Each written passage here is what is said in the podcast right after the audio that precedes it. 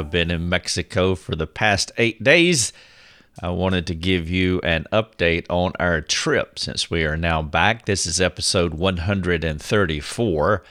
It's titled Eight Days in Mexico. You can read everything that I am going to share with you over the next few minutes if you go to that podcast, episode 134. We had the privilege of going to Mexico to serve Bethel Baptist Church in Alway, Sinaloa.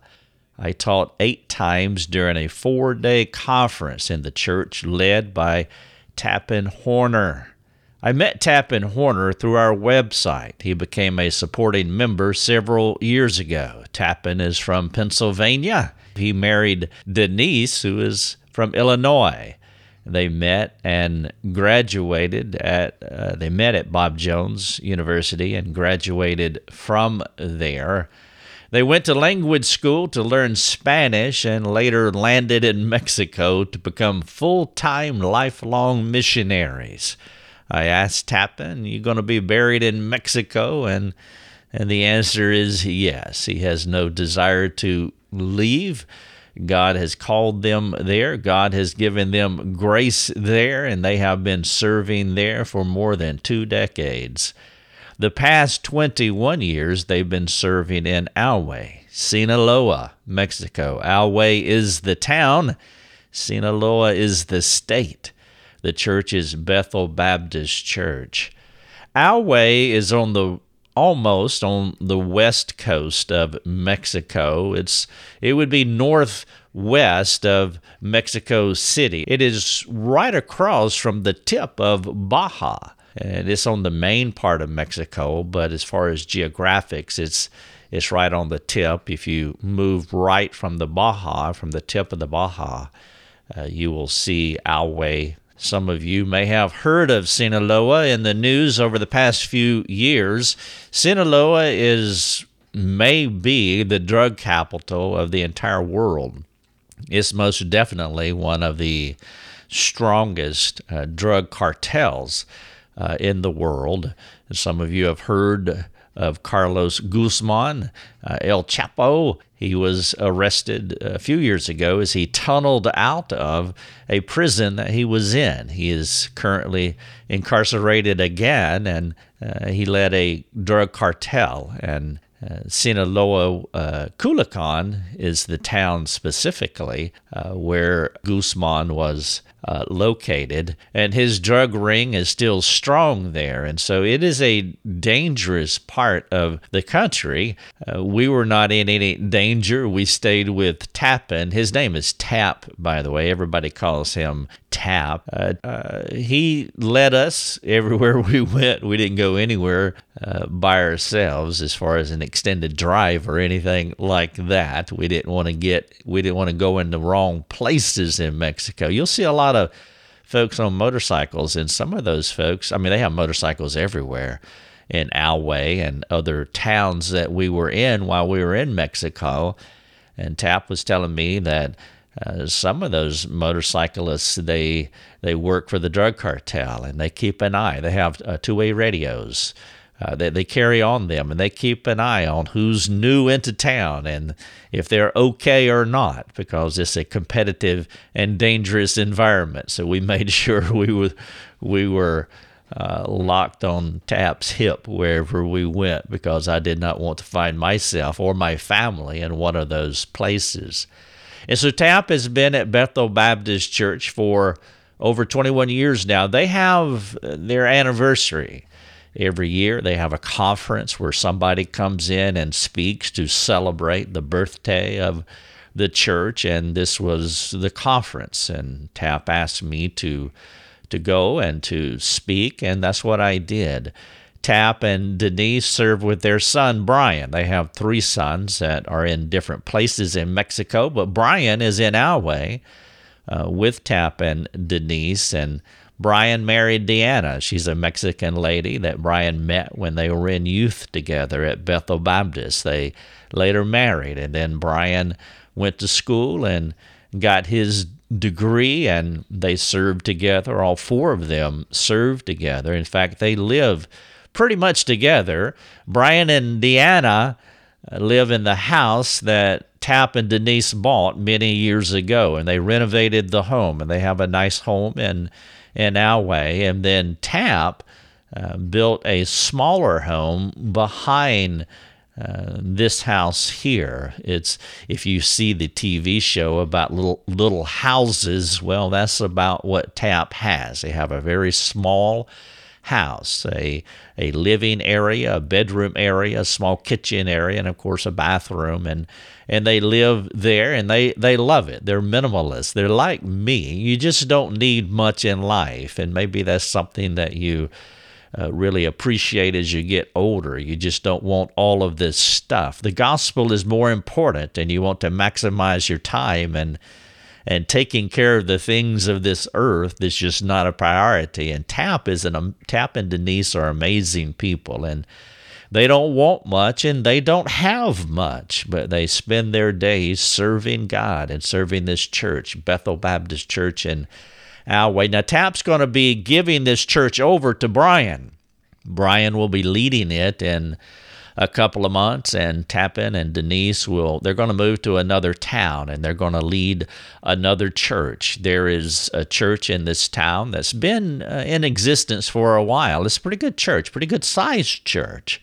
And they asked Tap to come and lead it, and he will do that uh, maybe for a couple of years until they can find a younger pastor who can take over and and lead it to the next level, whatever that means. Uh, but Tap has been going up there about twice a month over the last while teaching, and and they have they've asked him to come and take over the church, and he will. And so Brian will lead Bethel Baptist, the church that Tap's been leading for the past two and a half years. And so he asked me to come to Mexico to lead this anniversary conference. Again, it happens every year, and so we left Greenville South Carolina, where we live, uh, Monday, April the 16th. This is 2018, and we return eight days later, last night, Monday, April the 23rd. We got in at 8:39 p.m., as I said earlier, and uh, the time difference between uh, Alway, Mexico, Sinaloa, and Greenville, South Carolina is just two hours, and so that's a fantastic trip. Alway would probably, I didn't look at it on the map, but it's probably right under Phoenix. Uh, right, right under Scottsdale, that area there. It, it, it I think it is, uh, but it's only two hours difference, so the jet lag was not bad at all. It's a little bit more difficult. with Our trip to Oregon, which was a three-hour uh, time zone di- distance, it was a little harder, and it took a little bit longer to get uh, to make that trip coming back is where we experienced the jet lag. And then uh, earlier, before the Oregon trip, a couple of weeks ago, we had the Alaska conference, and that's four hours, and that was somewhat brutal coming back. It took me a good week and a half to get over my Alaska trip. As much as I enjoy going, and I do love going, we've been twice. We've led two conferences there, and they've been amazing every both times. Uh, but the trip is a little rough coming back, and so I was glad that we are only two hour time zone difference to Mexico. And so that was fantastic. And so basically, Monday, the first Monday was uh, uh, all in the air. We went from Greenville to Atlanta, from Atlanta to Mexico City, from Mexico City to Culiacan, and then Culiacan. We met Tap in Culiacan, and and he drove us about uh, maybe a couple of hours to uh, Alway, which is where we spent most of our time. And so um, Monday was an orientation day, just getting there and meeting Tap uh, physically, I have known him for a couple of years, maybe longer. He is a supporting member of our website. He loves our resources and has been using them for a long time. He told me when I was there that you know, I've taught a lot of your material here to our church, and I was very glad to hear that, and I hope more of you will do that as well. Uh, our my articles are really lessons. You can take them and print them off and just highlight them, different uh, lines and sentences, paragraphs, and just work right through them. And you can teach them in a Sunday school class, a small group setting you can preach them. They're ready made and they're crafted well and they, they follow a nice story arc and and Tap has been doing that. And so he's been envisioning his people with our materials for a while. And and I was glad to hear that that he was doing that. I'm glad that he has been has been partnering with us and been part of our community over the past few years. But we spent Tuesday and Wednesday with Tap and his family talking, sightseeing about Mexico, learning about Mexico, the culture, uh, and about the church that he leads. These days were crucial. They're crucial for me whenever I go into a conference. I want to spend time talking to the leader or the leaders of the ministry where we are so that I can think about and pray about how best to serve those people. I don't like planning in a dogmatic way, in an absolute way, before I get to the place where I'm going, because each community, each church, each people group, they're different. And you can take the same lesson and, and teach it in three, four, five different places, but you have to change it because the needs are different. And I didn't know the Mexican culture. I didn't know the specific people at Bethel Baptist Church in Alway. And so I wanted to spend time with Tap and Denise and Brian and Deanna and to learn the culture and and get to meet the people. Uh, for example, Tap told me that the Mexican culture is a matriarchal, primarily a matriarchal culture where the women lead. Part of it is it's just part of the culture. This is what they do. Part of it is that many of the men are passive. Uh, that they don't work and or or they don't lead is what I mean, and the women do it. Uh, plus, many of the men see religion as a woman's thing. That's what women do, and we don't do that. And so, you'll find more women in in religion, whether it's Christianity or otherwise, and you'll find women doing more leading, and that's just what they do. Uh, it's not an absolute across the board thing, but it is a general idea. And so it was important. So when Lucia taught uh, Sunday school on Sunday morning, uh, she taught on one of my lessons on how to lead from behind, how to, as a wife, as a mother, how to lead your husband, how, how to do that from a submitted position. It's an important thing. And of course, we have this passivity problem also in the States. And so it was important for me to spend time with TAP and learning the culture, uh, the culture in large as far as Mexico is concerned uh, these Hispanic people, and then also in Bethel Baptist Church. And so we flew, traveled all day on Monday. We spent Tuesday and Wednesday becoming enculturated and and going to different sites around Alway and the outlying areas. And then the conference began on Thursday night and it ran through Sunday morning. I spoke one time on Thursday night. I spoke one time on Friday night. And then Saturday morning, I talked to the men in a special meeting, which was really good, by the way. I uh, Tap asked me to share my testimony, which I did. And then that after uh, that afternoon, I led the youth meeting as I encouraged them about life decisions and and some of these meetings were interactive, though there was a definite translation barrier uh, there there was some interaction to where questions were, were asked. And at the youth meeting, particularly, they did ask questions. At the men's meeting, there were some excellent questions that were asked by the men. And then Sunday morning, I taught the men, and Lucia led the ladies uh, in a time of instruction. And and because they have a small facility, uh, Lucia took the main auditorium room to teach the ladies, and they had air conditioning out there. And then uh, we went outside, uh, the men, and we taught outside. In fact, I have a photograph here in the show notes that you can look at where I, I was teaching the men on on Sunday morning. Uh, they had a whiteboard, which was uh, fantastic for me because it's it's virtually impossible for me to teach without drawing pictures, whether I'm counseling somebody or I'm teaching in a greater context. I I need to draw pictures, and it really helped in in this uh, context uh, because there is a language difference. I would say that 95 to 98% of the church spoke Spanish exclusively. There were a, just a small, just a handful of folks that could uh, speak and hear English, and, and so I had to speak through a translator, and that was fine. It worked out great. But on Sunday morning, I I taught the men, Lucia led the ladies, and then I spoke at the preaching service. And then Sunday night, we went to the church where Tap and Denise will be leading very soon. And I taught at that Sunday night church meeting.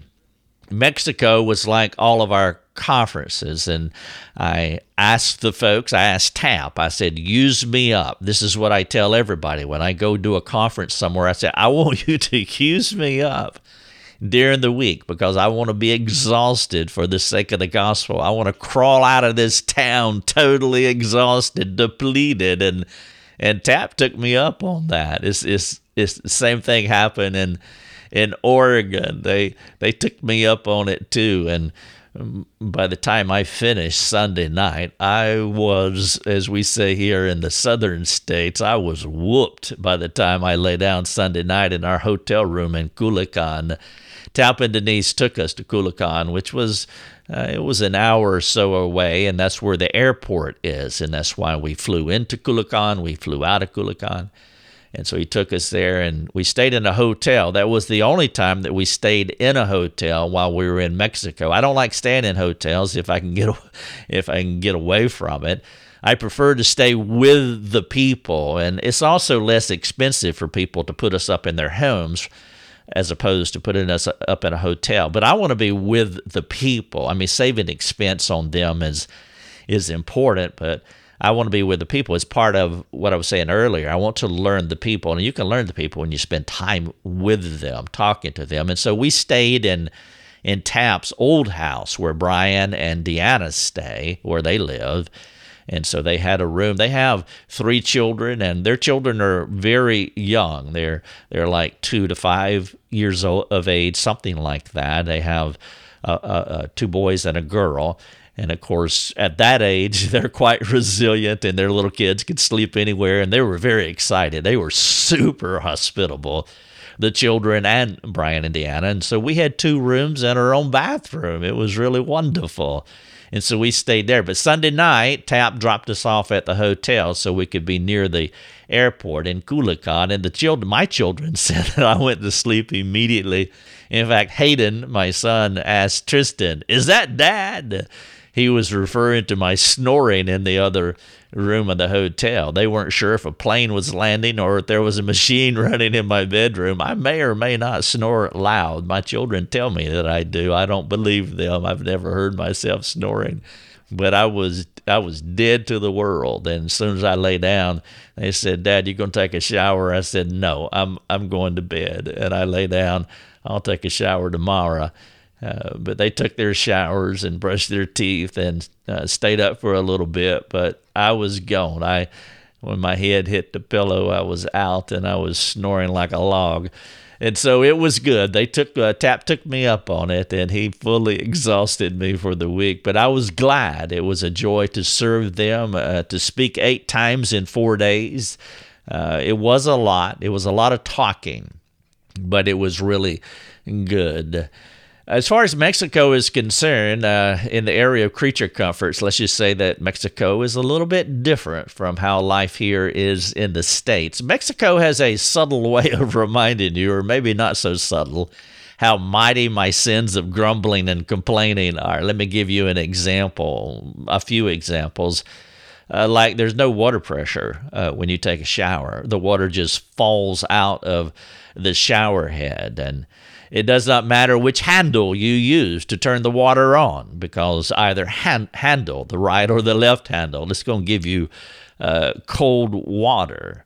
And that's just the way it is. They have they do have a device on the shower head. It's an electrical device that uh, so it's an elaborate shower head is what it is, and it can warm up the water. And so the process uh, for taking a shower is you turn the water on, one, and then you shift uh, you turn on the switch on the shower head, uh, and that warms it up. And then you take a shower.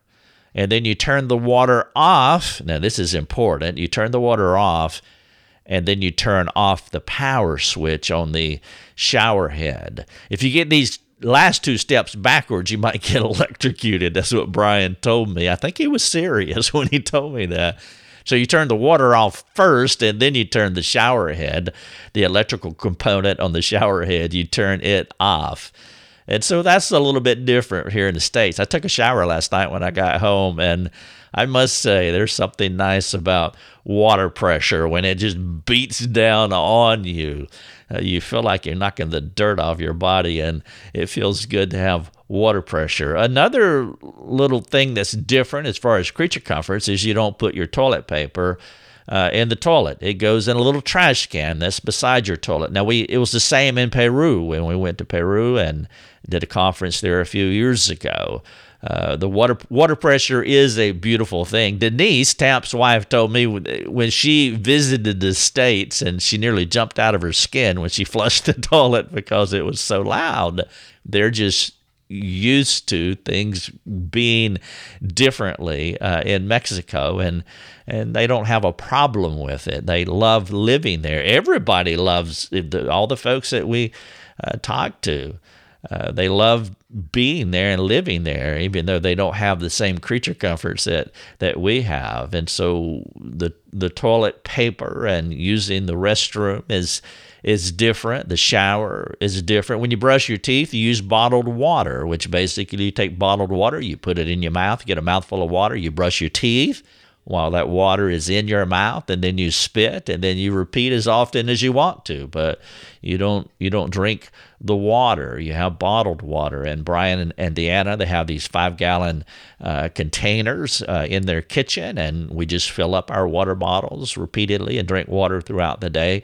And then there are the roosters. There's a lot of roosters in Mexico, or let me say, there's a lot of roosters in in Alway, and they start early in the morning and they crow all day long. And I don't I don't mind it all day long, but early in the morning can be somewhat of a of a nuisance. And then they have these Mexican entrepreneurs. These Mexican business people, what they do is they drive slowly down these streets throughout Alway in the mornings and they shout through a loudspeaker and they're selling stuff. It's in Mexican, of course. Everything's in Mexican. I'm not sure uh, what they're selling because I don't understand the Mexican language as well as I wish I could. But I did ask Brian. I said, "What what was that guy selling that was going down the street? Oh, he's selling water watermelons." Or the next guy in a pickup truck, he's selling petroleum, gasoline, and everything else. it's kind of like Amazon. Uh, except it's a little different. You run out of your home, you stop one of those uh, gentleman in a truck, and, and then you make the exchange. You buy whatever he's selling, whatever it is that you you need. Uh, we have noise rules here in the states, and so we don't do that kind of thing. I was telling my children if someone came through our neighborhood every day yelling like that through a loudspeaker, uh, we Americans would have a definite problem uh, with it. But Mexico doesn't have as many rules as we do here in the States. For example, I, I didn't wear my seatbelt all week. Now, I'm going to tell you, I, I have to say that I enjoyed not buckling up. Uh, it was kind of nice. It reminded me when I was a kid. And so we didn't buckle up. There's a lot of things that are different. But I think the thing that's most rebuking about our trip in, in Mexico was the happiness of the Christians there in Alway, including the children. The kids between the ages of three and seven years of age, they were noticeably content, even though they had so much less than the kids here in the States. And the adults were similar. They loved God, and their love for God practically transcends the creature comforts. And so it, it was it not mildly, but it was strongly. It was it was rebuking. Uh, to be around these people and the affection that they had for Christ, the affection for each other, their desire to want to learn, and the things that they didn't have. And then there were the Mex- there's the Mexican food, which was fabulous. I gained just a little bit over two pounds in a week, which is not bad. They don't eat cereal down there. They have it, and some do on occasion when they're really, really in a hurry. in a hurry in Mexico is kind of interesting. They're not in a hurry. Uh, they eat real food morning, noon, and night. And of course, the Mexican clock is a little bit different than the Mexican clock. They eat later in the morning. We had lunch around 2 p.m. most every day. And then we ate after the church meetings, which was around 8 o'clock or, or later. A couple of nights it was difficult for me to sleep because I was still digesting my dinner. Hispanic uh, Mexican is my favorite food in all the world. I think I could eat myself into oblivion. It is excellent. Mexican people know how to prepare their meals. Let's just say this ain't Taco Bell anymore. As far as the teaching, uh, TAP had all my lessons translated, which means a typical hour of teaching is about 30 minutes because each statement, each phrase, each sentence that you make is translated into Spanish and you can't speak for a long time at any point because again it has to be translated and my translator needs to know uh, what I'm saying. So I have to speak in short phrases or short sentences. It went mostly well though there were a few funny moments. The funniest is when Tap leaned over to this hard to hear Mexican man and asked him can you hear me? He asked him in English. He said it in English and the guy was staring at him. So what you do when somebody doesn't understand you is you just talk a little bit louder. And so Tap said it louder, and then he realized that he was asking the man in English, not Spanish, and we all laughed. I had three translators: Tap, Brian, the son, and Arno. Arno leads a seminary in Rosarito, Mexico, which is near the American border, is many hours away from Sinaloa. Arno brought a team of students down who served the church all week. They they were a huge blessing because of all the cleaning, the prep, the cooking, the child care, and the other church needs. They painted, they swept, they did a lot of things. These students were heroes. They also sang at all the meetings that we were in. And so they did a lot and they were wonderful. And my children had a great time with them because all of them were between, you know, like 14 and 34 years of age. And so they were young folks and, and my children enjoyed them immensely.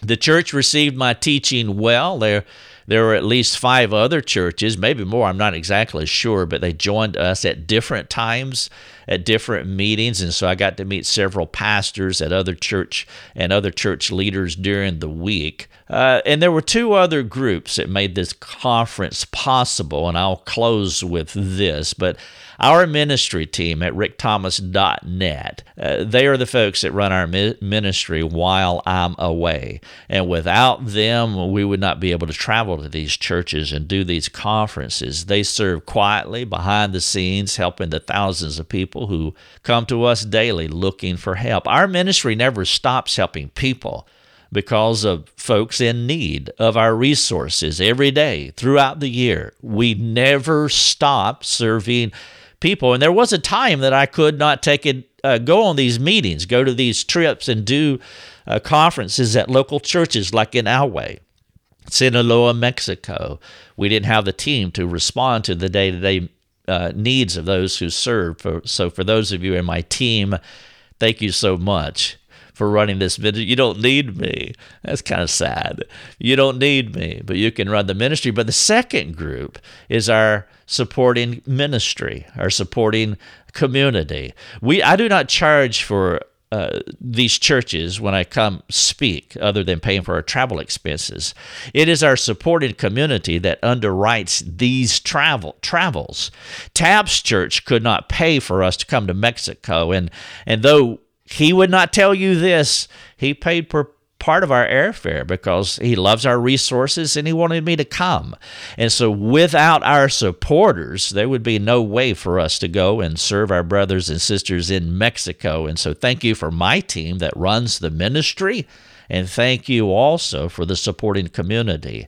You helped us. You helped this church, people that you will never see in Mexico, not until you get to heaven, but you were very much a part of this. Now, if you're not a supporter of our ministry, uh, I'd ask you to pray about it, how you can partner with us and help us so that we can continue to help people around the world. You can read all that I've said here in the show notes, episode 134, titled Eight Days in Mexico. You have been listening to Life Over Coffee with Rick Thomas. If you have a question for Rick, you can let him know by sending him a note through his website, rickthomas.net. That's rickthomas.net. Thanks for listening. Enjoy your coffee.